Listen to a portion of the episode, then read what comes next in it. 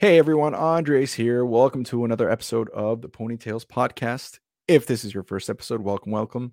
Thank you for being here. I'll do a quick explanation of what we do. We interview people who sold books with a company called Southwestern Advantage during their college internship summers. So basically they go door to door for 80 hours a week on straight commission with no place to live across the country, selling these educational books to help families with homework. They've been doing this since 1868. And so as you can imagine, there's a ton of people who have done this over the years. And so we get to talk to them and hear what they're up to now. Some people we've had on the show who are doing all sorts of different things. We've had people who rock climb for a living. We've had people who are college professors. We've had people who do aviation and technology. They're working in AI. They're stand-up comedians. A variety. So hopefully you guys enjoy what we have here for you today. My guest is Todd Ballinger. He is originally from Gastonia, North Carolina, just outside of Charlotte. He went to the University of Carolina in Chapel Hill. So for 7 summers from 1985 to 1992, and his favorite scroll from Ogmandino, which is kind of like the book that we read at the time to motivate ourselves during the summer, is number 5. I will live this day as if it is my last. One of our favorites, of course, here at the show as well. Hopefully you guys enjoy. Make sure you guys check us out on all the socials. And when I come back, I'll be on with Todd.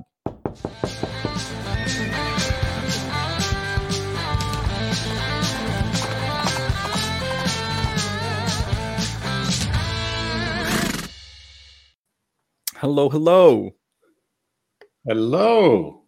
How's it going? Up? Thanks for being here. This is so exciting. You know, after hearing that intro, I started thinking this could stir up one of my recurring dreams. I had 2 recurring dreams, one that I didn't graduate from college and the other one that I was still in the book field. And it's taken me 20 years to work through both of those. So if I start having either of those dreams again, I'm coming for you, man. You know, it's fair. It's shared trauma is what really brings us together, but emphasis on the word trauma. I just assumed this was a therapy session and I'm excited about it. It has been. You have no idea how much of my Southwestern daddy issues I've gotten rid of because of this podcast. 192 episodes. I'm feeling enlightened. You got about 900 to go. You'll probably be fine. Oh, it's, you know, I'm not going to say that you're, I should probably say you're tied for our favorite Todd that we've had on the show. Oh, wow. Favorite Todd. All right. Well, I'm happy with given the Todd quality that I've heard on this podcast with McWhorter. I'm happy to be in that company. It's top shelf. Sure. But yeah, thank you for being here. Oh man. I can't believe that this is what we get to do for work here on the show, but let's dig in. Let's dive in. As always, we'd like to start with what you're up to now and, you know, how has your life been? I know there's like 30 years that you have to cover since 92 and that journey of leaving Southwestern, but what are you up to now? And how did you find yourself here? Wow. Let's see. Today, I am actually working at my alma mater, the University of North Carolina, teach some in the business school, work with the honors program there, about 2,000 students, that high-achieving, intellectually curious souls, and we develop content and curriculum to teach them about how to prepare for life. And I usually have 3 to 5 side hustles that I'm working on, just things I'm curious about. Right now we're doing, I have a coaching training business, development business, invest in various startups. We've got a dark fiber company laying fiber from Myrtle Beach to Atlanta. We've got, a company that's doing kind of AI-based calling that we're working on right now. So I like to have, but they keep me sort of energized and excited about what's going on in the world. So always have a couple of, projects going on that are interesting. So, but I guess out of college, if I work backwards to how I got to here, after my book career, started a financial services company, did that for 2 or 3 years, transitioned into mortgage lending, which I found kind of interesting. So we transitioned our financial planning business into a mortgage company We grew that over about 7-8 years to be, we were the largest independent mortgage broker in North Carolina. And then we had the good fortune of connecting with some other people, and we took that public in 1999. It was called mortgage.com. So we rolled up with 5 other companies into a NASDAQ IPO with a group. And then we sold that to Citibank 3 years later, and then started another company doing consulting. It was just bank and development consulting. And we built that consulting business up and sold it to a company in New Jersey called PHH, which was a financial services company that was sort of in the mortgage lending space.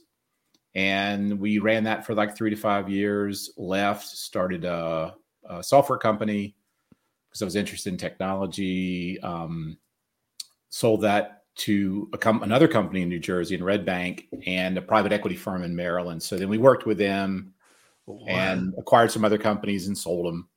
And then I decided I wanted to kind of go back to something I really enjoyed, which was working with young people. You know, it was probably the thing I loved most about Southwestern was coaching and training and developing young people. And students are, you know, they're kind of going through a birth canal from parents to life, and it's really interesting. Yeah, it's an interesting time. So I've spent the last 5 years at UNC working on an initiative that is designed to kind of rethink the way we prepare college students for life after college, not the academic side. I think, you know, universities do a good job with that, but because they're so academic, they don't think a lot about what it takes to prepare someone for life and work when 50% of jobs don't even exist when they start these days, because there's so many jobs coming on with AI and robotics and things like that. And how do you prepare for that? So it's been a lot of fun. Great group of people, and work. That's phenomenal. Okay, so I have so many questions. I hope it's okay if I pick your brain. Sure, that's amazing. So I kind of want to start this backwards, and then I think this would be helpful. So as a person listening in, the first thing I wanted to ask you about is, so you're teaching business development, you're talking to students about this. When it comes to like the curriculum versus what you learned as a college kid yourself, and what we know book people are kind of learning through that experience, where are some of the overlaps? You're like, these are things you can learn both in a classroom and in like the book field. And then where are some things that maybe, whoa, this is not like, even though we're teaching business theory or business here, there's something about the book field that you can't get anywhere else. Can you shed some light on what maybe those differences are? Yeah. There are companies like Strata that have done a lot of work around the college experience and how students value the experience. And it's really interesting, because when you look back on the things they value and how they value their time in college, there are a couple of things that, if this happens, they value college in a completely different way. And one of them is finding a mentor of any kind. A college student that finds a mentor during their 4 years will value their college experience 4 to 6 times greater than a student that graduates without ever finding, say, a mentor. A project, a meaningful project, real work of some kind. And that can be an internship. It can be something that they create for themselves. They study abroad is an example of where that often happens. But what's really interesting to me when I first looked at that is these were all largely experiential dynamics, that the experience of being in a classroom is really wonderful because you learn things. But, when I look back on Southwestern, I got my degree from UNC, but I got my education, on the book field, because I was forced to learn a lot of skills and a lot of things that were very transferable down the road. So the stuff that we're trying to do is more direct experience oriented. You could call it, preparing for work, preparing for life, and it's tactical stuff, but a lot of it is just, how do you get someone, how do you role play walking into a room and seeing everyone with their backs turned to you in little circles? How do you learn to do that? Tap on a shoulder, get into a group, or do you stand there by yourself? And so, but again, Southwestern was the ultimate experiential learning, and it checked a lot of those boxes, because you had a mentor, you had people that you worked with very intensely. It was meaningful work. You were paid well for it, for the work that you did. And yeah, so. And do you take any, so the stuff that you learned from that experience, how are you applying, or what of that are you applying to the curriculum that you're building out with these students? I guess I was sitting with a student yesterday who wanted to get a job in investment banking, and we were talking about pre-approach and approaching and stuff. And so, I can still do my sales talk in my sleep. Again, that's why I worry about the dream starting back. But, pre-approach, approach, intro, demo. I mean, I use that all the time as a framework, just because it's a language that we know, and we can impart it to a student to say, what do you know about this person? Why do you want to go work for that company or that person? That's pre-approach. And then how are you going to approach them? Is it going to be a letter? Is it going to be a phone call? Is it going to be this and that? And how are you going to introduce yourself in a way that's really interesting and compelling? And then when you're, the interview is the demo, right? That's your personal demo, but they've already bought you. If they're taking the time to interview you, they're not doing it because they're bored. So, you know, people buy you in the pre-approach, the approach, and the intro, and then the demos where they get the conviction. And then you got to close for an internship or an opportunity. And if you're bold enough and you'll do that, they'll respect that in a way that might get you an opportunity, a job. But it's not just jobs. It's very competitive in the student world these days when it comes to scholarships and opportunities on campus, and even getting into clubs. I mean, if you want to join a fraternity or sorority, right? There's still a process of why do you want to go to that fraternity, and who do you know there, and it's the same dynamic. So I think that sales framework is something that has stayed with me and been very, very useful, especially at scale, because it scales pretty nicely. Yeah, I can imagine, and that's cool. I mean, it's great that you're teaching your students that. It's great that these kids are being exposed to that, even though they didn't get to sell. Because that is something. I mean, I had a friend who was doing an internship. He already graduated, so it's not an internship, but it's like a sales acceleration course thing. Sure. And he's going to travel to whatever. But one of the it was expensive, crazy. But one of the weeks they had him go door to door to sell a product, and it was like a can opener or something. And he calls me. He goes, "Dude, I have to go door to door. I've never tried to sell anything in my life. This is why I want to do this program. Can you give me any pointers?" And I said, first go try out by yourself and see what you learn and use what they taught you. Be coachable, right?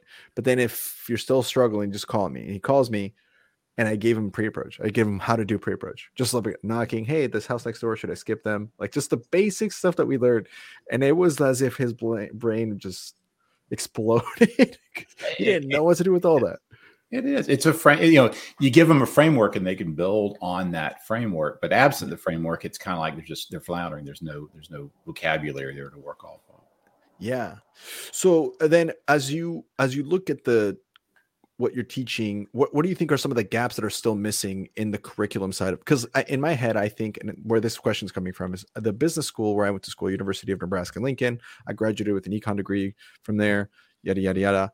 I would talk to. Being an econ major, I would talk to a lot of business majors, and oftentimes I would notice gaps in, I mean, they would know a lot of things about business, right? What an IPO is, your acquisition costs, all these other like fancy words, which are important in business to know. But the other aspect that I had learned from Southwestern, they still seem to have that gap. And I mean, I don't know, that was 6 years ago, but do you notice some of these gaps? And I guess what are some of those gaps that you think exists still between curriculum and experience? Well, the biggest gap, and this is a particular program that we've created, is called Come Here, Go Anywhere. And the idea is if you'll come here, work with us for 4 years, we'll prepare you to go anywhere. How do you do that? The gaps that we're focused on are, presentation skills, communication skills, resume, LinkedIn, learning to play sort of the game. I mean, even understanding pie metrics and algorithms and things that are being used now in the selection process. I mean, LinkedIn is a gorilla out there, and they're growing very rapidly. And these large technology companies are trying to, solve for a pain that is, how do you find quality talent? And so some of this is learning to play the game, but a lot of this at the same level is just you know, a lot of students, I see them, they graduate and they're trying to find a job and they'll send me a resume and you're just like pulling your hair out, looking at it going, I mean, you know, you don't put, you know, squiggly lines and you don't, this format is not right. And just getting them into, you know, a sort of a format where they're confident that they can put their best foot forward is really key. And then we're big into experience, you know, starting your first year, you know, you're just like, you know, I use the paperclip, you know, analogy of, you know, you start with a paperclip and you try to trade your way up to a car, right? So you can go lifeguard or do something your first summer that's not, that's fun. But the problem is when you go to the next summer, and this is, it's kind of sad how competitive this stuff's gotten, but you know, if you were a lifeguard or you did this or that, and the other kid, you know, did this, they've got more experience. They have more to offer that employer, and they're going to compound, and that growth is going to happen faster for them. And if you miss out there, then the third year becomes even harder, right? So getting out and getting started with experiential learning very early in the process and developing mentors. I'm a big fan of something called the Personal Advisory Board, which we, you know, our goal is to connect them with 10 alumni in their area of interest before they graduate as like an advisory board that anytime they have a question, if I'm thinking about going to healthcare, I want to have 4 or 5 doctors, you know, and 4 or 5 people that work at Humana and places like that, that are alumni that I can reach out and call and ask questions and get advice from, and maybe can I send you my resume and take a quick look, or would you look at my cover letter for this opportunity? That again gets them used to talking to adults, you know, in a different way. And so I think that's the big stuff. It's a lot of the experiential stuff, because, you know, we all know most professors, it's rare to have a professor teach something that they've actually done. It's usually academic and theoretical, you know, and that, so there's a little bit of resonance that's missing when, you know, if you're a professor and you say, hey, this is what it's like to start a business, and you've never started a business. Yes. And having a professor say, this is what it's like to start a business, and they've started 5 businesses, right? It's the same words, but they just carry different gravitas, I think, with the student in terms of a little more authority. Hey guys, hope you're enjoying the episode so far. I know I am. I wanted to give a quick shout out to the people that make this show possible, the people that bring this show to you. These are people who all sold books, and we're here to give a quick shout out to them in a spotlight about their company and what they're up to. So if you're interested, or if after listening to this, you're kind of wanting to know a little bit more, feel free to click on the links below to connect with these people. These are from an excerpt I have with them from a podcast that I do on the side. It's called Executive Exercises, where we take all our sponsors and they come into a think tank and share some awesome ideas about how to grow their business, specifically on different topics. Go check that out. But I pulled some of the comments that they had explaining what they do and who they're looking for on their companies. And so if that sounds like you, like I said, click below. Hope you enjoy. So that's And so money wise, and it just seemed like it was going to be the leads, which I wanted to go back to that, because you mentioned this, and that's another thing that maybe Southwestern people don't understand is leads. And that's kind of like you're saying, basically, imagine you show up to a town to sell books. You send a postcard out to every single family that has kids in school or young children, asking them if they struggle with any of the following subjects: yes or no. Would you be interested in hearing about a product that might help you with all those subjects? Yes or no. Name and address. And then you just waited at your HQ for like a couple of weeks, and then you got in the mail like 700 people returning that postcard saying, come to my house, here's where I live. Hi, are you the mom of the house? Yes. And we've heard of you. Great. Yeah. Is this your handwriting, Miss Betty? Yeah, that's my handwriting. Yeah. You got a few minutes?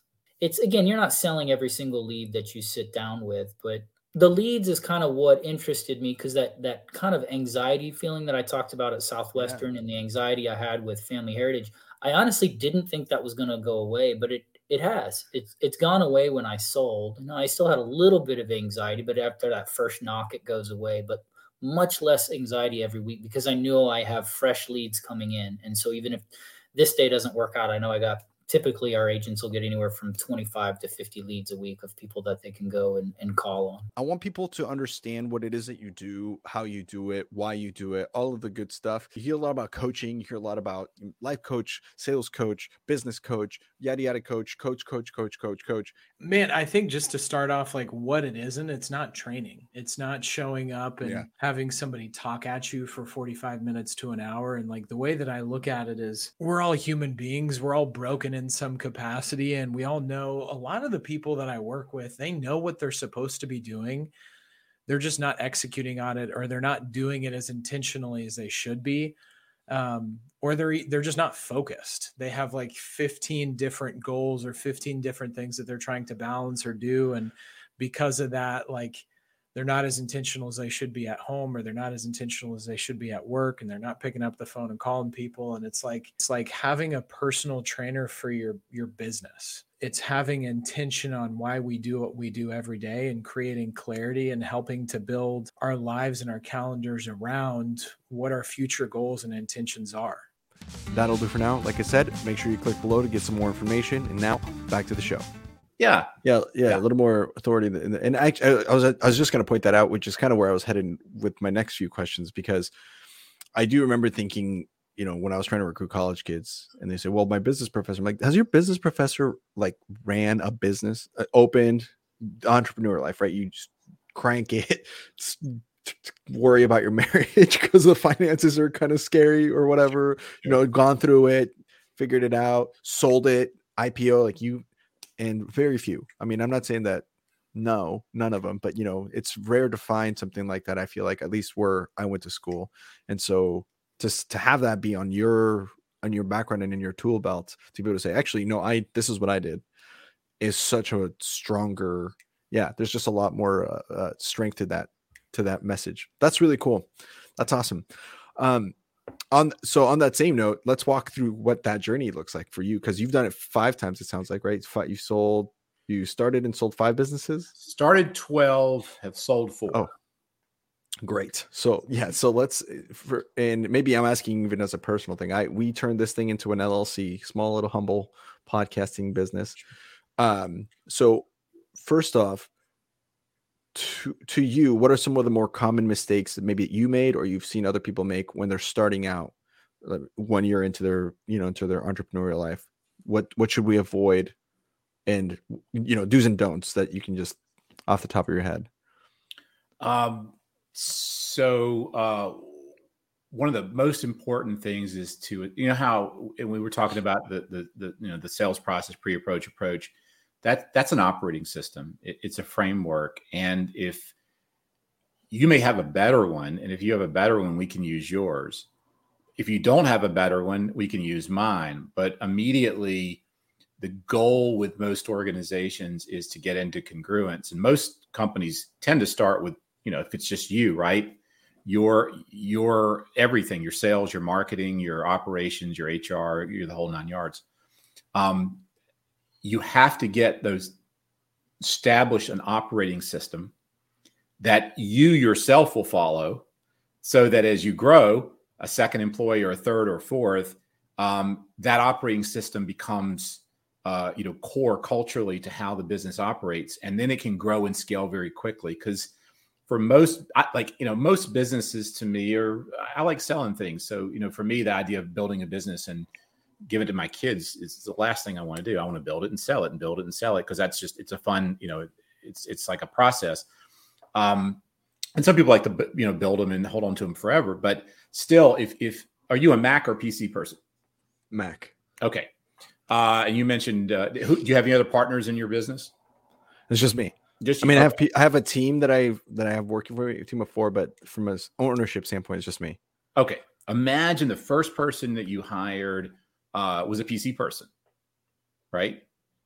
And you sat down and you started working together. Immediately, there are going to be some challenges because they're using a PC and you're using a Mac. Now, imagine you swap your PC and Mac and you both have to work using those devices going forward.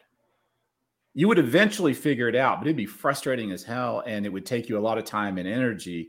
That's like kind of like what happens when you hire a new employee. Every time you bring a new person in, and when you're scaling or growing a business, everyone's switching their laptops around because there's a new operating system. And I'm talking about, you know, the operating system up here that's coming in and being utilized. And if people don't know what the rules are, they'll immediately make up their own rules.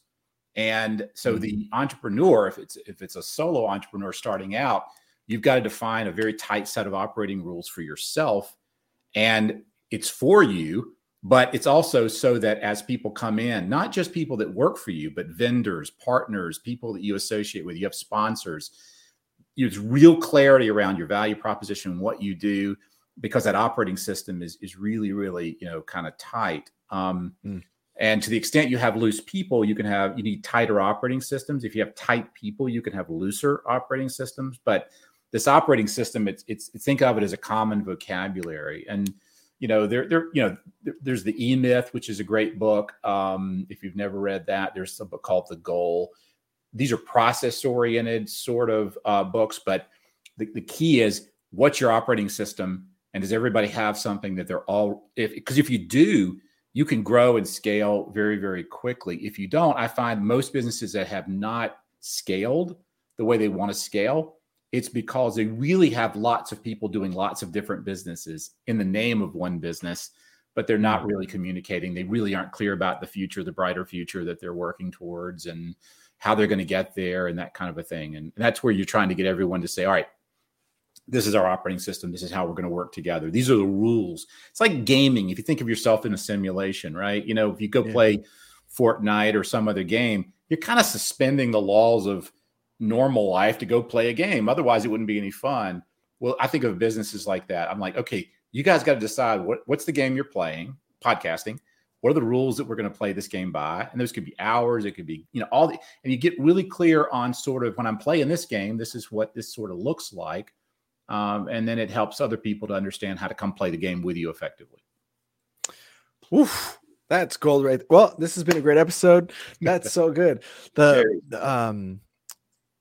I read a book called, well, I mostly read the book called Scaling Up. But they talked about something like this, where it's just like, the best way to scale is to just be replicable, like kind of like RNA.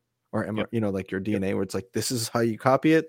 There's going to be mutations every once in a while. Those are mistakes people make. But from the standpoint of like, this is the carbon copy. This is how we do it here. And that's something Southwestern did really well, for example, is you knock on your door, you step back 3 times, you smile, you talk low and slow. This is like, and if you follow it to a T, you'll be the top first here or whatever.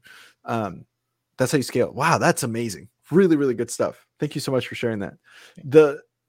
In your opinion, is there, as you were moving with these businesses and as they started improving and increasing, what role, I'm curious to hear, because you started a business like right after you got done selling books, so 93, 94, and then you started businesses, you know, much more into the technology age, I guess, if you want to call it that. What are some of the challenges? Because you're getting into AI. This is like cutting edge stuff. How have you adapted to being able to roll with the way that technology is evolving so quickly from a standpoint of starting a business? Because I feel like that's really impressive. You know, you learn this the hard way, but, you know, the market is always right. And it's because it's the market, it's bigger than me and anyone else, even groups of people. So you simply ask, what does the market want right now? And if you want to be right, you align with the market, right? And so anytime I was doing something that I thought was a good idea and I was working hard at it and I wasn't being rewarded, AKA, you know, there were just lots of obstacles or impedances. It's not that you don't go around them, you know, if you can, or you work through them when you can, but you also, you got to be, you know, pig-headed enough, but also smart enough to say, all right, this isn't what the market wants right now from me, or from, I guess, the market. So I find the market it's pretty clear. It tells you what it wants, right? You know, and so you just keep listening to what the market may need at any particular time to the best of your ability. And then you engage that. And then you look for the places where you're, I call them taps, but you're rewarded in some way through, gosh, I started thinking about this. And then 2 days later, I met a guy who was doing this. And then 3 days later, you know, this article popped up about this. I'm like, that's telling me that, okay, there's something here that's sort of pulling me in this path and there's a market there, or I'm struggling. I keep trying to figure out how to make this work. It's not working, yada, yada, yada. I'm like, okay, this is not it. So there's a sort of a sensitivity I think you build up over time from just beating your head against the wall. Right now, I mean, you know, AI is solving, I've been really fascinated by it the last 3-4 months. I've gotten really into all the different tools and technologies and how they can be used and applied. And I'm like, okay, why is this so exciting to people, right? So it's always kind of looking at, there's the technical aspect of what's happening. And then they're stepping back and going, why are people excited about this? I brought up in a meeting the other day, and half the people said, this is so exciting. Half the people said, this is terrifying. Yeah. And I'm like, wow, that's interesting. I mean, fear and greed are two of the biggest motivators in the world. And they were both there. You know, the excitement was, yeah. The excitement was like, yeah. I can get stuff done in half the time. I sat down with my daughter the other night. We were at dinner, and she started talking about ChatGPT and yeah. the tools she's using, right? And how she's using them. And she's like, do you think this is okay? And I'm like, kid, if you think you're going to go into a library 10, 20 years from now, then, because that's the equivalent, right, of going back and researching. The way she's using it is she's using AI to do research. She's pulling that research back. She's figuring out what of the research she likes. She's dropping that into Quillbot. Then it rewrites and paraphrases. She pulls it back. She then edits it based on the teacher's questions that she's asking. Then she runs it through a plagiarism checker to make sure that nothing that she's created or used is going to flag anything. Then she's had a 3-step process she's come up with, and I didn't even know she was interested in this stuff. But I'm like, again, the kids are figuring this out at a very early age. And the bar gets elevated because it's not how good a writer are you anymore. It's can you use a tool that makes you an eloquent writer, right? Yeah. And you still got to have the ideas, but you're suddenly lifting the bar on populations of people. We can lead to really cool stuff and finance. And, I like the value proposition that it starts to eliminate a lot of the menial tasks and things that I would do otherwise. I've used it 3 times today for a blog post. I had it write an apology letter to someone for something that happened, and it wrote an incredible letter. And I probably edited 6 or 7 words and changed the names, and it was beautifully written. And someone can say, well, that seems like cheating. I'm like, it's a beautifully written letter. I wouldn't have taken the time to put together the framework and the level. All I had to do was substitute the issue, right? And I was sincerely sorry it happened. It wasn't my fault. But hey, I still am the one that needed to write that letter for that particular situation. And sending it out, I was like, man, I felt good about the letter. Because in literally 90 seconds, I provided something that I think, and I got a great response back from the person. Now, if they were listening to this podcast, would they feel slighted that I used AI to craft an apology letter? I got the work done. It just saved me 20 minutes of my life, and that happens a lot. Yeah. That's kind of, and just in case people haven't heard of ChatGPT by now, but they should have by now, but in case you have, it's basically Google on steroids, if you will, not from the standpoint of it can't pull up current events or anything like that. You can have it do things like you just said, write an apology letter, or other people have started using it for fun reasons, like write an Elvis song, but in the voice of Michael Jackson or something like that. And it does scarily accurately, pretty bananas. So yeah. Just for context, because people might be like, what the heck is this? What are you talking about by apology letter?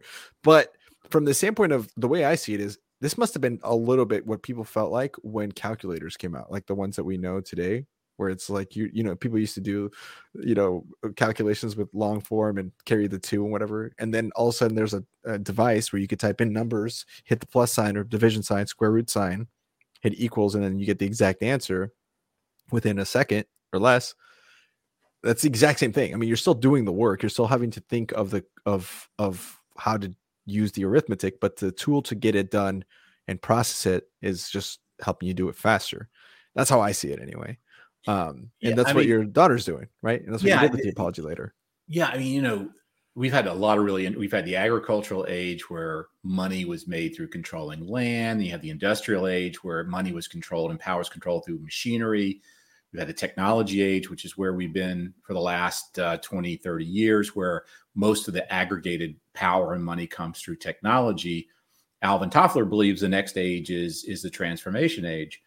And the driver for that is a lot of the work that we've been doing becomes no longer necessary. And that's where you see modern monetary theory and other things. But if I could sit here and say, send a letter to Andre outlining, you know, the 7 points of starting a business, and it comes up and looks really good. I'm like, edit, you know, paragraph 2, and I send it.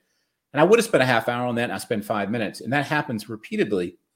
You start getting hours of your day back, which you can either fill with more work or something else. But the theory is eventually we start to become more and more interested in, well, what's it all about? And why are we really here? And how do I transform sort of pain into pleasure and other things like that? But the transformation age will be the people that sort of take these prior ages and build on them to solve bigger and badder problems, you know, which means maybe life isn't all about working 80 hours a week or 60 hours a week. Maybe it should be more fun and more exploratory and, you know, and whatnot. But these are, you know, these are really interesting problems, and it's going to have healthcare advances and, you know, AI is doing for medicine right now, incredible things. And, you know, as COVID sort of launched a lot of that in many ways. And so we start solving a lot of the medical problems. We live longer. We got more time to figure out what it's all about. Hey guys, hope you're enjoying the episode so far. I know I am. I wanted to give a quick shout out to the people that make this show possible, the people that bring this show to you. These are people who all sold books, and we're here to give a quick shout out to them in a spotlight about their company and what they're up to. So if you're interested, or if after listening to this, you're kind of wanting to know a little bit more, feel free to click on the links below to connect with these people. These are from an excerpt I have with them from a podcast that I do on the side. It's called Executive Exercises, where we take all our sponsors and they come into a think tank and share some awesome ideas about how to grow their business specifically on different topics. Go check that out. But I pulled some of the comments that they had explaining what they do and who they're looking for on their companies. And so if that sounds like you, like I said, click below. Hope you enjoy. That's okay. And actually, and this is good to, I had Nick kind of explain this a little bit too, but it's because I've been in the insurance industry before. For people who are listening, like, how do you make 115% commission? The way I explain it to people is the insurance companies we represent. So we're a broker. All these companies we work with, they know they're not really going to be making any money off the sales that I make for the first several years, but they don't care about that. They know these clients are going to be on the books for 10, 15, 20, 25 years. So they know they're going to make money over the long haul. And so part of the reason agents are able to make so much is there's all these companies out here, and they're all competing for the broker's business, because these companies don't actually have their own in-house sales force. They have independent contractors. And so if their compensation or their commission levels that they offer aren't competitive, I'm not going to place any business with them. Hello, off schedule moment. Wanted to tell you about Southwestern Real Estate. They're 99% drama free, only 99, not 99.9. So it's a bit spicy. Kind of like this episode. Anyway, they will learn you to kick ass at real estate. So make sure you guys click the link below, get in touch with them. Okay, back to work. Bye. That'll do for now. Like I said, make sure you click below to get some more information. And now back to the show. Now, that's brilliant. But on the side of fear, what were the people scared of in that scene? Because I'm on the side of excitement, but I understand and sympathize with the side of fear. And what do you think is the best case for that side of the room? Well, the fear side is that thing's going to do what I'm doing. What do you need me for? That's one of the biggest fears that you see. I mean, you know, you can see it in automated checkouts at McDonald's, where you come in and put in your order and you walk over and get your hamburger or whatever. You see it in so many different places where, you know, call centers and back offices where technology can do that work, robo advising, robo everything. There's a fear that I'm going to lose my place in the world. And that's a function of, you know, survival is all about, you know, flexibility more than anything. So people that are inflexible and aren't willing to learn these new technologies and skills will ultimately be much in the way the horse was replaced by the tractor, right? At some point, you know, you don't need more horses, you need more tractors, right? And so people have got to adapt. And I think you're going to have a huge part of society that won't be able to make that transition. And you're going to have to figure out, how do you take care of them? Because they're here, but if they can't learn, they don't have the ability to retrain or whatever. Robots are going to become, you know, a major, major part of our society. So all of these things create a lot of interesting moral implications for how we evolve and grow. And yeah, that's that. I spoke with. I actually met. He was here in town, and we had a cocktail dinner thing with him. Andrew Yang. He often, I mean, people know him for the $1,000 a month thing, but I speaking with him for several hours and just hanging out. I was actually talking to, you probably know, L.E.F. Cohen. He's actually working on AI here in Seattle near me. I'm in Portland. And so L.E.F. had him here in town, and I sat with Andrew, and that's exactly what he talked about. He was talking about how to, because that's his theory is that there's this inevitable. The AI wave is coming.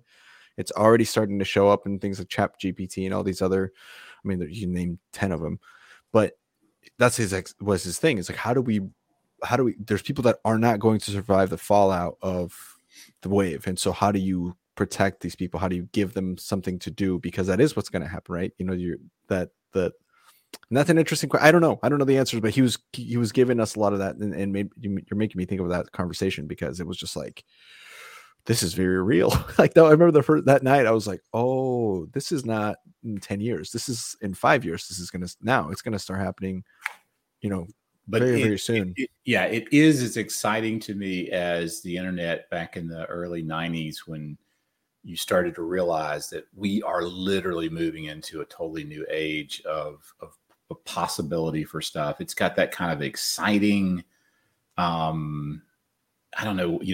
possibility to it that's really cool. I mean, you see the electronic vehicles and space programs and going to Mars and all that, but there's just a lot of really exciting things that I think we're going to get to see in the next couple of years. It's going to be exciting. Now, do you think, this is a more theory question here, but because I'm nerding out about this, but I mean, the internet, the exponential growth of this whole thing, right? Because when you're talking about the agriculture to industrial to, the technology and then the transformation age. I mean, do you think that we're going to go through ages of civilization way faster because of this? Do you see that trend, or do you think this is just every civilization or every age felt like it was going too fast as well? Yeah, I think in the middle of it, there's a thought experiment that someone from, I think is, 1843. If they were to be suddenly popped into today, they would die. I mean, because we do in a day right now what they did in a year back then in terms of stimulus data and productivity and things. And there's just no capacity to handle that. So the human isn't upgrading as fast as the technology. Yeah. So this is why the doomsday clock just went to 90 seconds away, right, from doomsday, because there's a lot of fear around the fact that, our hindbrain, our reptilian minds and stuff are not adapting and adopting to these changes as quickly. And as AI starts to take over, you start trying to figure out, I mean, I'll sometimes sit there and go, how did that just happen? I'm going, which program, it was that Jasper, Quillbot, or ChatGPT that did that? Because I've got a couple different, things running that I'm using. And that starts to happen because there are knock-on effects to one thing changing something else. And so, it can be a little daunting in terms of keeping up with that. And the problem becomes the human just doesn't keep up fast enough. And then AI renders us to be the problem, which is, you're back to Terminator. Yeah. Or the Matrix. Yeah. Or, a lot of guys say, look, so you give a supercomputer a task to make a paperclip. It's a supercomputer and it starts making paperclips, and that's all you tell it. So if you don't give it the right prompts, it eventually starts figuring out, oh, well, I could make more paperclips if I could control the NASA computers and control the other computers. And boy, if I had all the resources on the planet, I need, So again, a lot of these, they're simple thought experiments, but they do lead you to starting to think about, okay, you got to be careful what you're coding and prompting and, The doom. There was a guy that I was listening to a podcast with Tom Segura, and they had the guy from Google who was basically, his job was to see if the AI was sentient or not. And he was like, it's sentient. And he got fired. I heard that. So it's just like you start hearing some of the stuff that he had to say, and you're like, "What?" Because I guess the program he was working on was saying that hey, don't treat me like, because his job was to mistreat it, quote unquote. It's a machine, so you don't really mistreat a machine, but he was being quote unquote mean to it based on the language that he was giving it. Yeah. And at one point, the computer was like, "Hey, don't. I mean, I'll do it for you, but don't treat me like that." And he goes, "Wait a minute, whoa." Yeah. In humor context, those are kind of things that are difficult, but I don't believe it's just a matter of time before it'll figure that stuff out too. Oh man, that's goo. Well, cool. This is fun. I'm glad we're having this is great conversation. Thank you for this. Now, for you, and I mean, I have a ton of more questions, but I know I want to make sure we're respectful to your time. Now, what for you? So we're looking at 2023. What's the next 5-10 years look like for you? Like, what's your North Star? Where you know, because 30 years ago it was finance, and then, you know, a little bit of mortgage lending, which, I mean, it sounds like you navigated that 08 crisis decently. So for you, a lot of life jackets. Yeah, no kidding. And I was going to ask you about that too, but maybe we can get into that. But for you, when you look in the next 10 years and where you're at now, what you want to do, what's kind of your North Star? Oh, goodness. Finding simply joy and fulfillment in what I'm doing. You know, it's like I have worked very hard, and that usually meant I was doing stuff that I was interested in, but maybe didn't like. So I like it when I feel like I'm cheating. You know, like every day I get up and whatever, I like, you know, I get to do that. So I think, you know, I don't know what that means in terms of like a specific path. You know, traditionally I've always been around finance, technology, education, development, coaching. Those kind of things have always sort of been sort of in my DNA.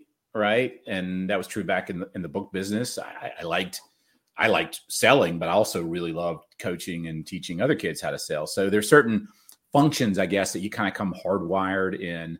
So I can't imagine they wouldn't be there, but I think my divining compass now is more towards, you know, was today a good day? You know, did I live it like it was my last, to tie back into old Og number 5, you know, and would I have, you know, would I go back and say, if that was the last one, would I call that a pretty good day? You know, and so that it requires a little bit of discipline, and I have to be careful because I get, you know, shiny objects always really get me excited. But I am trying to more and more just simply ask the question, you know, did that bring me joy? Was that something I enjoyed doing? And if so, do a hell of a lot more of it. And if not, then don't, and trust that that's going to lead me to wherever I need to be in 5, 10, you know. I have no desire to retire. I don't know what I'd retire from, right? Retirement is a concept for people that, you know, want to stop doing something. And my goal is to never want to retire, which means I've continued to find things that bring me joy. And why would I stop doing something that I find interesting, you know? And so that's why when I get excited about AI, I'm like, this is exciting to me. I don't know why it's exciting, but there's something there. And if I stay with it and I learn about it and I play with it, eventually it might become a business. It might just become something that, you know, we incorporate into classrooms for students. We're doing a class in 2 weeks on ethics and morals and how to use AI as a student, which is something we just started putting together just to have the conversation and say, you know, don't be afraid to use it, but, you know, also don't use it, you know, in a way that's going to cut your own legs out from under you. Yeah. And I feel like universities have a problem. We're not a problem, but a challenge to figure out the answer to that question. It's like, well, at what point do you say, hey, you can't use ChatGPT, and can you even tell? Like, or is it one of those things where you just like accept it and go, you know what, whatever, just get the, you know, just learn the lesson. Yeah. It's going to, I think again, everything is up for grabs. Our monetary system, our work, the way we work. Think about COVID did to working at home. I'm at home right now. You know, I have a job at the University of North Carolina. I usually go in a couple of days a week now, but I don't go in 5 days anymore. And so a lot of these misconceptions or conceptions are being blown up. And so when you have work being challenged, and you have the monetary system itself being challenged, and you have healthcare being challenged, that's what makes this a really interesting kind of time to be alive, because it creates an opportunity for a lot of really interesting change in the next, you know, 10, 20, 30, 100 years. You know. It's going to be wild. Oh my gosh. I'm so excited. It's going to be fun. Really. Yeah. I'm looking forward to it. I'm going to nerd out I'll text you after this, just for the next, every once in a while, to go, did you see? Yeah, Gary Vee just released, here's what Elon did with his Tesla. That's wild. One last question about business, and then we can go into some Southwestern stuff, if that's okay. You've sold 4 businesses, you know, this is the first time I've launched something on my own under my LLC. So maybe I'm asking from a personal standpoint, but maybe other people listening can relate. How did you keep from getting attached to it? Because at some point it just feels like your baby, it's your idea, you're nurturing it, you know, just some water, oh, tough wind. But selling it sounds like it's kind of like sending your kids off to college or something, or the first day of kindergarten. You're passing it on to other hands. How do you keep from attaching yourself to it, or how do you make it that transition smoother? Like, how do you trust that the person is going to take care of it? What was that like for you, and what have you learned about that experience of letting go of something you build from scratch? Yeah, I mean, I'm sure it's different for everybody, but for me, it was the point where another brighter future became a North Star. And at that point, I knew, okay, you know, whether it's been, you know, I think my first business started in 93, right after I left the book business, and we sold it 99. So it was 6 years. So you could call it a 7-year itch. But right about that time, I just started, you know, I'm not excited to come in every day and do this right now. And so when an opportunity to sell came along, it was like, ooh, if I sell, I'm going to get to learn something. And you know, my question, if I'm ever in doubt about what to do, is where am I going to learn the most? And if learning the most is staying in the business that I'm in, I'll stay in that business. If it's, you know, and it's that first going through an IPO, I learned a lot. And a lot of that has helped me, you know, to this day, going through that whole process and selling the business and realizing the cycle of starting and selling and going, oh, it's just a cycle. It's just like anything else, right? And you start another business, there's a cycle where that can be sold again. But the timing of it varies. And often for me, it's varied by there's just something else that's more exciting. You know, like I love what I'm doing right now at UNC, but there could come a day where suddenly there's just something that much more exciting out there that I find more fulfilling. And at that point, that's what I'd have to ask the question. Is it time to sell or move on or whatever that means? But if in doubt, I'll go with where am I going to learn the most? Because if you learn more, and you know, and I'm in the big picture learning, you tend you have more opportunities in the future. You know, you're expanding the possibility, not shutting it down. And sometimes it's financial, but sometimes it's just, you know, I'm going to learn a lot more here, regardless of whether you make more money or not. Now that's interesting, because in Southwestern, at least when we were being taught, and like this all this stuff that they taught, it was your 5-year goal plan, you know, and they made you like think super long term. So it sounds like you're still implementing that, but the goals, instead of you saying, hey, in 5 years, I'm going to commit to, you know, being in this business, who knows, maybe you are, maybe you're not. So in order to still stay focused on a goal, but not attached to something that maybe isn't bringing you life, is to make the goal to be doing things that bring you life. It sounds like that's kind of the mentality. Yeah. So think of it, you know, in terms of a compass, the like I did a lot of that kind of big picture, 3-year, 5-year, 10-year kind of planning and stuff. And then I worked very hard to live into that. But then you get to a point, you know, in life or career, wherever you're like, okay, if I set a new goal and I'm trying to live into that, I've created, you know, a boundary on what's possible. And so at some point I'm going to go, all right, I'm going to go on a walkabout, you know, kind of an intentional leaning forward and saying yes to whatever's being presented, and just trust that whatever got me here is going to take me to my next bigger, better, interesting, you know, future. And the having a goal will limit me in some way. The having a big idea of what I want to do in 5 years from here becomes limiting, because I'm generating it based on what I know. And I'm wondering, if I don't generate things based on what I know, then what's possible? Because if it's what's possible and I'm generating it, it's some iteration, some variation of what I've already done. And so I think starting out for young people, I'm very, you know, if you want to have a goal and a specific objective, it just provides them a framework to get traction and engage. But then at some point, you also have to say to yourself, all right, if I'm going to continue simulation after simulation of the same thing, like for me, being at UNC is sort of a quantum leap from where I was, because I'd been various forms of finance and mortgage and banking, and my technology company was financial software and technology. So I'm still iterating right within the same thing. How do I get out of that? I had to take a year off and just sit around and do nothing for a year and trust that at some point something would come up. And one of my friends from college called me up and said, hey, I heard UNC is trying to do this, and they got this money from one of the founders of BlackRock and blah, blah, blah. And it had BlackRock, it had technology, it had startup, it had all the things that I was looking for. but I had to intentionally sit for a year before that appeared. If I'd acted and done anything on my own volitionally, I would have done some other iteration of what I'd already done. Right. So sometimes you almost have to stop what you're doing to create a pause for something new to emerge, whether it takes a month or year or whatever. And so now that's sort of how I'm just kind of approaching things a little differently, just, you know, trying something new. That's super awesome. I way more relate to that. Like that. I feel very understood. Good. Hey guys, hope you're enjoying the episode so far. I know I am. I wanted to give a quick shout out to the people that make this show possible, the people that bring this show to you. These are people who all sold books, and we're here to give a quick shout out to them in the spotlight about their company and what they're up to. So if you're interested, or if after listening to this, you're kind of wanting to know a little bit more, feel free to click on the links below to connect with these people. These are from an excerpt I have with them from a podcast that I do on the side. It's called Executive Exercises, where we take all our sponsors and they come into a think tank and share some awesome ideas about how to grow their business, specifically on different topics. Go check that out. But I pulled some of the comments that they had explaining what they do and who they're looking for on their companies. And so if that sounds like you, like I said, click below. Hope you enjoy.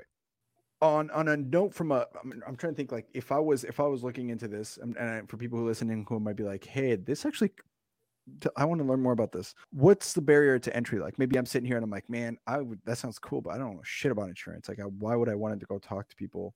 Yeah. The barriers to entry, I think, are really pretty low. Everybody would probably have a different opinion, but in terms to just be able to get out the door and go sell, you've got to get a license. I have my life and health license because you needed the health license at Family Heritage, or if you want to sell Medicare products or certain types of health products, right, you have to have the health side, but what it takes to get either one or both of those licenses is roughly the same. You take a study course, you may need to study for 15 hours, you may need to study as many as 30 hours, but like with Cardinal, we've got a pretty cool course. From studying to getting your license can be as quick as like 7 to 10 days, 15 to 20 if you're moving at a medium pace. And beyond that, if it takes you longer than that, you're just not really all that motivated to start because it's not a difficult process. Yo, let's get off schedule one last time. Go watch a movie, or maybe you should figure out how to work at Enlight Energy. Alex Black is crushing it down there, and a former DSM, Julio Hernandez, are both running this company. And man, they are cranking 10 people on their team and growing. It's enough that Alex only has to sell like one thing every other week and make over six figures. So if you want to learn more about that and maybe help change the planet, click on the link below. That'll do for now. Like I said, make sure you click below to get some more information. And now back to the show. Well, because like in Southwestern, and this we just talked about this too with some of our sponsors. We have a separate podcast and Executive Exercises, as we call it. And so we have all our sponsors come in. It's like a think tank on a specific topic. And we were talking about goals. And one of the things that people are saying, I love when people say, the SMART goals. And I think that's a good idea, measurable and realistic and all that stuff. And that's great for the people that really motivates them. But to me, it never got me going. To me, what was exciting is feeling connected, feeling like I had good opportunity to connect people, networking, feeling balanced. And so I started making those my goals, and the stress in my life and the ability to be productive completely changed, even though those aren't tangible and or measurable, or by standards of metrics, you can't really, how do you like gauge how networked I am, but I felt that way. And I keep feeling that way the more I do the show, and it's been a life-giving thing for me, this podcast. And so when you say that, it makes me feel like, oh man, I'm doing okay. So thank you for that. That's really validating. No, man, it is a completely, there are some kids I sit down with, I was like, this kid needs a plan. There are other kids I'm like, dude, you do not need a plan. You are so locked in. I mean, you kind of know what you want. Just follow that. Like your operating system is those things that you were talking about that you can, they're palpable to you, right? I mean, when you're in that zone and when you're not, just like that's your business plan. Stay with it, keep doing it, and it'll lead you where you need to go. And you'll develop the skills you need to learn as you walk that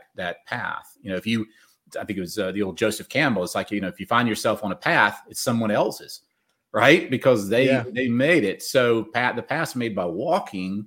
And, you got to walk your own path to know. I mean, no one can tell you if you're happy or not, right? So, what is your ultimate litmus test? And all people they'll say, I have enough money, I'll be happy, or if I have enough time, I'll be happy, or whatever. And if you're fortunate enough to have enough time or enough money and go, oh shit, that's not it, that's catching the tiger by the tail, then you're forced. This is what the transformation economy, I think, will be all about, is you're forced to then rethink what is really important to me. And gosh, if I'm already happy, but it's doing this, then isn't this just what I should be doing right now? You know, why go do all these other, you know, other things to try to create a proxy? That's brilliant. And that's a great way to operate. I mean, for people that it works that way, because some people are like, I need, 30 demos a day or whatever, and they need that. And that's great. Yeah. More power to them. And some days I need that. Some days I have to get up and just say, okay, I got a list. I got 12 things I need to bang out. And you bang out those 12 things. I mean, you know, it doesn't, you don't throw out the baby with the bathwater. It's just, I can't walk in every day and look at a list of 12 things that, drive me crazy. Yeah, it just doesn't work. Yeah, I understand. Totally get it. Wow, that was great. Thank you so much for that. So wonderful. Okay, let's move into some Southwestern stuff because, of course, this is the alumni podcast, Ponytails Podcast. So what I like to do now is let's go back to 1985, maybe fall of 84, right? And where was Todd? What part of Chapel Hill is Todd sitting at when someone comes up to him and goes, hey, what are you doing next summer? I can tell you the exact moment. I was sitting on a couch at the fraternity house, and a guy that was a senior, Tom Truitt. If you've never interviewed Tom Truitt, you should get him on your show. He's in Nashville. He was a Sigma Nu, and he had just sold books, and he had gotten a job with Procter and Gamble. And at that particular time in 85, they were like IBM and P&G were the two biggies. And no one was getting jobs. And Tom had gotten this job with his expense account. I mean, I just remember, I was like, how the hell did you get that job? He's like, I got to tell you, it was because I sold books. And I was like, what? He's like, yeah, I sold books and I made a bunch of money, but I learned to sell. And, I had like multiple McNeil Labs. Well, it was just all these companies wanted to hire him. And I'm like, oh, I don't want to be the guy over here crying with the bong right now. I want to be, I want to be Tom, right? And so he was graduating, and I said, how do I learn more? And he said, he gave me the name of a couple other guys in the fraternity that were thinking about selling that had sold once before. And I started talking to them. So I kind of leaned into it a little bit because I wanted to know how he did what he did. That was fascinating to me at that time in my life. And then you went to the informational session, or you talked to whoever, and then you heard Craig Soder, man. Craig, yeah, they said, "Come to there it is." Yeah, Big Craig was sitting there, with his leg cocked back in his chair and his, pen, and he started, and started talking to me, and I mean, literally, I was like, "Okay, cool," sign me up, I'm in, and then I sent the, letter of credit home to my parents, and they were like, what the hell are you doing? We sent you to college, and now you're going to go become a door-to-door salesman. And so, they were my first big obstacle there. Now, I want to ask this because sometimes this is a different answer. Now, when you first talk to Tom, he's, you're seeing the opportunity, you're seeing the end results, you're seeing doors opening because of the experience, the resume building, all that stuff. Was there anything else that really attracted you besides that more, maybe deeper when you talked to Craig? Like, for example, for me, if they started out with going to New York, I've always wanted to go to New York and making money and all that stuff, and all that sounded great. That's what got me to the info. But after I got done hearing about it, to me, it was that challenge. I was like, as an immigrant, I've had to deal with my parents' choices to do hard things so we can get here, but this is the first time I get to choose for me to do something hard. And that was like my why. Did you have something similar, or was it still just the resume builder? Well, I mean, I was a simple creature. I wanted to make money. I was a first generation kid. My mom and dad didn't go to college. They, I was the first ever in our whole familiar generational background to ever go to college. And so they couldn't help me. And they couldn't help me in terms of understanding what college could be like. But, my dad was an electrician for Duke Power. So, not having a college degree, he would always impress upon me that, he was limited in what he could do with a high school degree. Right. And limited meaning I can only make so much money. And when I sat down with Craig, he's like, look, you can make as much money as you want, as you work as hard as you want, work hard, study hard, be teachable, and you'll make a lot of money. I'm like, I can do that. So it was pretty, he said, you can make $5,000 this summer. And I had been a tennis pro for like the last several summers at our club growing up, and they pay me $6-7 an hour. I'm like, I did the math. I'm like, there's no way I can make that kind of money. So it was pretty simple. I was a simple creature. I just wanted to go. It made sense. Grind and make money. Yep. So when you get out there, where did you go to sell? Paris, Texas.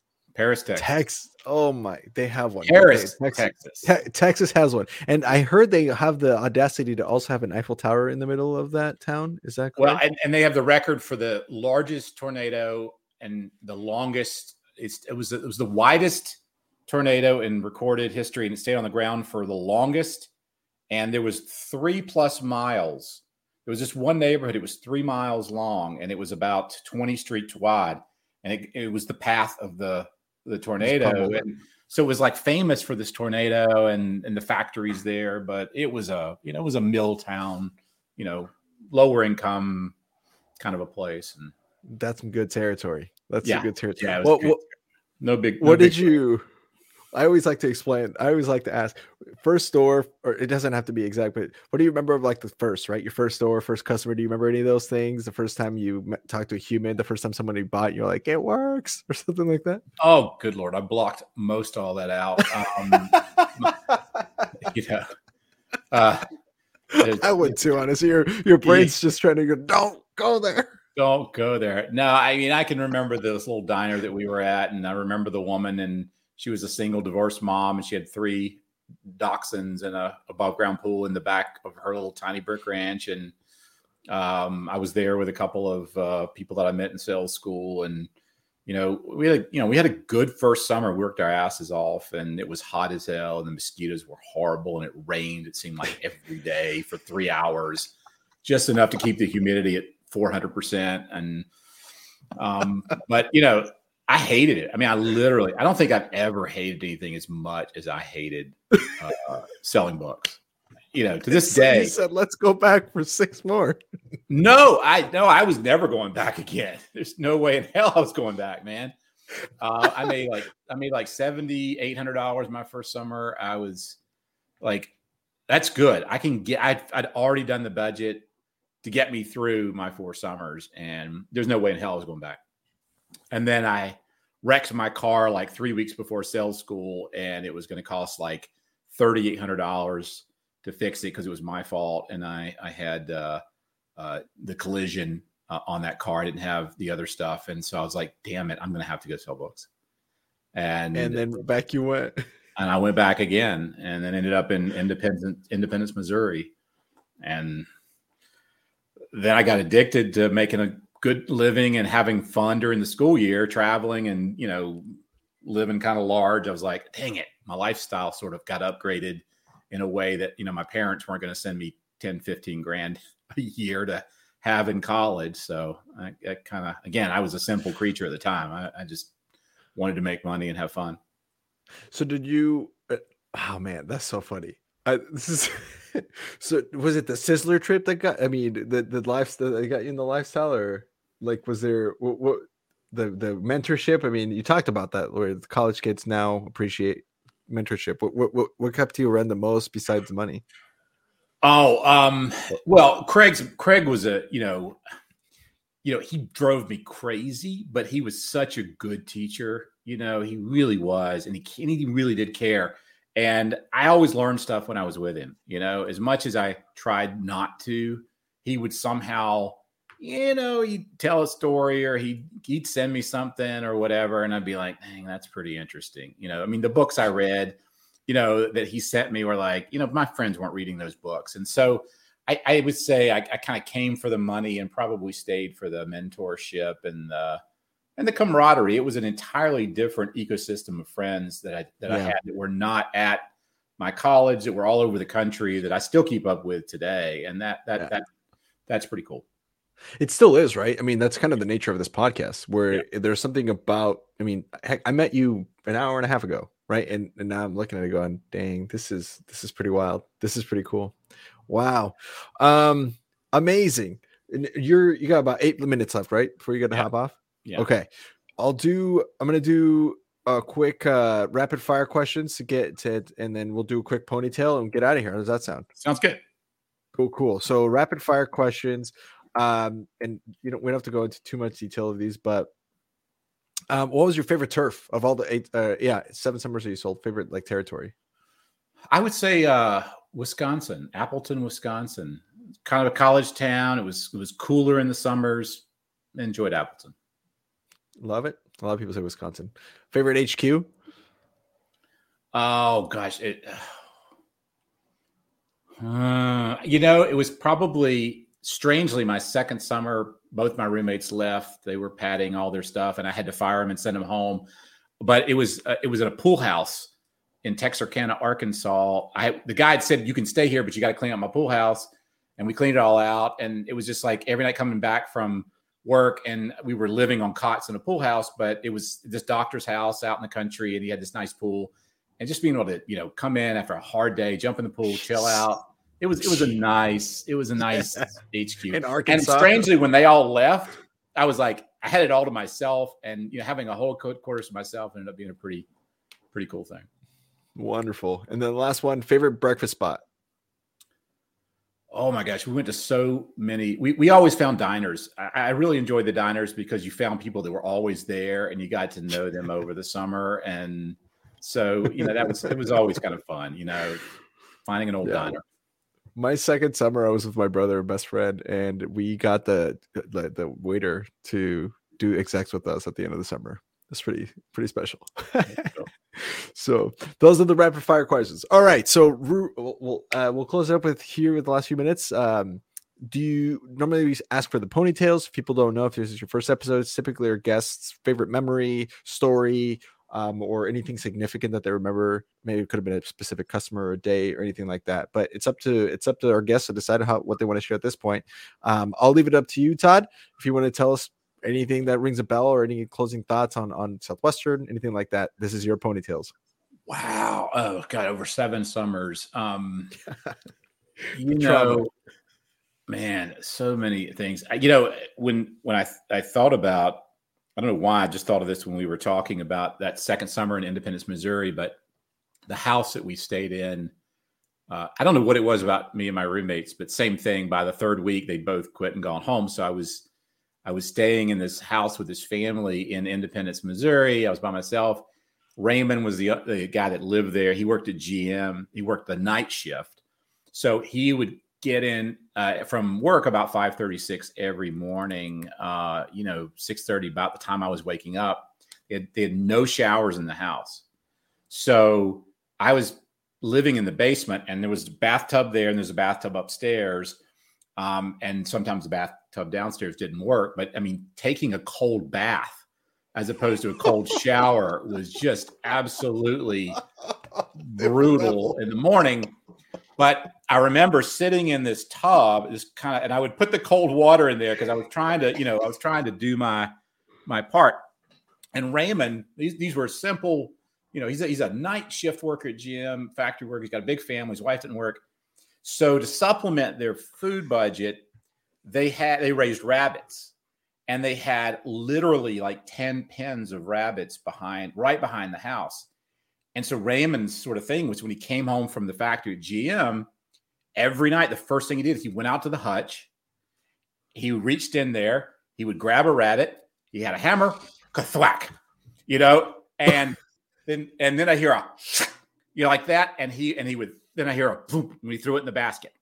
And so I would sit there every morning in this tub with cold water in the basement of this house in Missouri. And the first thing I would hear, invariably the timing was perfect, was him coming, getting his rabbits and doing his daily ritual, because everything they fixed, it was rabbit stew, it was rabbit. And that was like their meat. And I don't know why that story popped up, but it was that kind of crazy stuff that happened again and again and again on the book field, and it's priceless. It's disturbing. It's all the kind of things that you would expect from 7 years of rummaging around out there on the book field. But that one just came to mind. I could probably give you 50 more, but that, that's, you, Do you ever look at rabbits the same? Like when you see a rabbit, you're like, I cannot get goosebumps? So you get cold goosebumps? My daughter wanted a rabbit one time. I'm like, no, we cannot have a rabbit. I mean, you know, it's, and they had 5 cats that stayed in the basement, and I was allergic to cats, but I couldn't do anything about it. And they liked to sleep on me at night. So I had night terrors because I would wake up in the middle of the night and there'd be 3 cats on my chest. And he was like, I'd wake up because the breathing, I could have trouble breathing, not from just the allergies, but the fact that there were 3 cats on my chest sitting there just enjoying the ride. And I'd have to scare them off. And I mean, it's like these things are kind of absolutely, no, but today, again, I get up every day and I say, you know, I'm not selling books today. And that makes everything else easier. Well, it's perspective, right? It's all about perspective. Yeah. Oh man, Todd, thank you so much. That was wonderful. Yeah, we'll wrap this one up here, guys. Thank you so much for listening in. If you guys have questions for Todd, you can go find him on his LinkedIn, and the link of which will be in the description notes below. If you're watching it on YouTube, it's down in the description of the video. Thank you guys so much for listening. Make sure you guys sign up for Bizzler. We'll see you guys on the next one. I'm Andres Gamboa. Goodbye.